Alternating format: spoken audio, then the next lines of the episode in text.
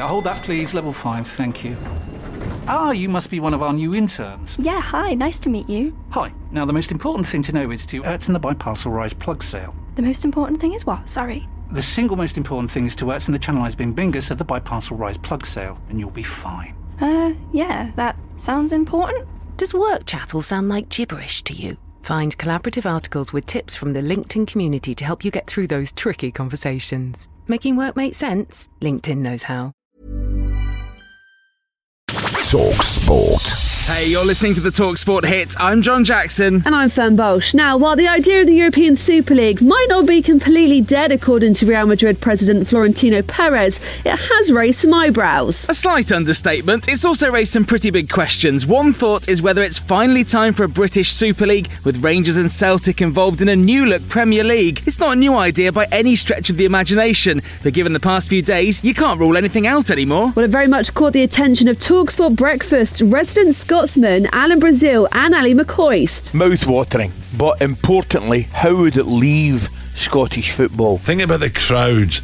Are you going to have a packed Oh. Tynecastle, a packed Easter No. Road? No, no, No. no, no, no. Now, it might not have made it past 48 hours, but one thing the Super League has successfully achieved is making very rich people apologise to the people stuck in the middle, mainly the players and managers of the six Premier League clubs involved. Arsenal boss Mikel Arteta is the latest manager to get an admission from his employers. I understand the reasons why we could not know. Obviously, we were not involved in the decision, and uh, and we understand the logics of it. Former Crystal Palace owner and Talksport's most outspoken presenter, Simon Jordan, just couldn't hold back, as per usual. Stan Kroenke is a billionaire who likes to come eighth. You know, mediocrity is comfortable for him because being successful costs a lot of money to fund it to be on the side of the top four, and being at the bottom of the league costs a lot of money to fund that. So he operates in a certain area. If he managed the Beatles, he'd replace John Lennon with Olly Murs. I think that's a bit harsh, really. I bet Olly Murs would do a cracking version of I Am the Walrus. Another big positive to come out of all of this is a fan led review into ownership, finance, and supporter involvement in the game. Leicester made short work of West Brom on Thursday night. The game at the King Power ended 3 0 to the Foxes as they looked to cement third place,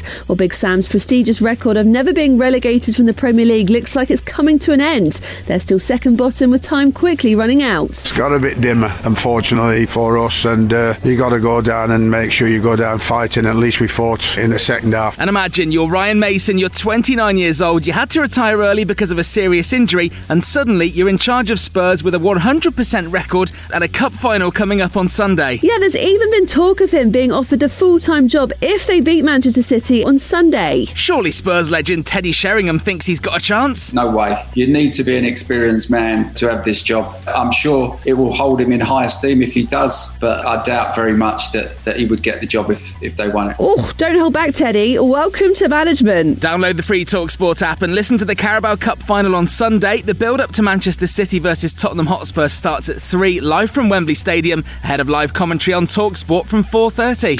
Talk Tired of ads barging into your favorite news podcasts? Good news. Ad-free listening is available on Amazon Music. For all the music plus top podcasts included with your Prime membership. Stay up to date on everything newsworthy by downloading the Amazon Music app for free or go to amazon.com slash news ad free. That's amazon.com slash news ad free to catch up on the latest episodes without the ads.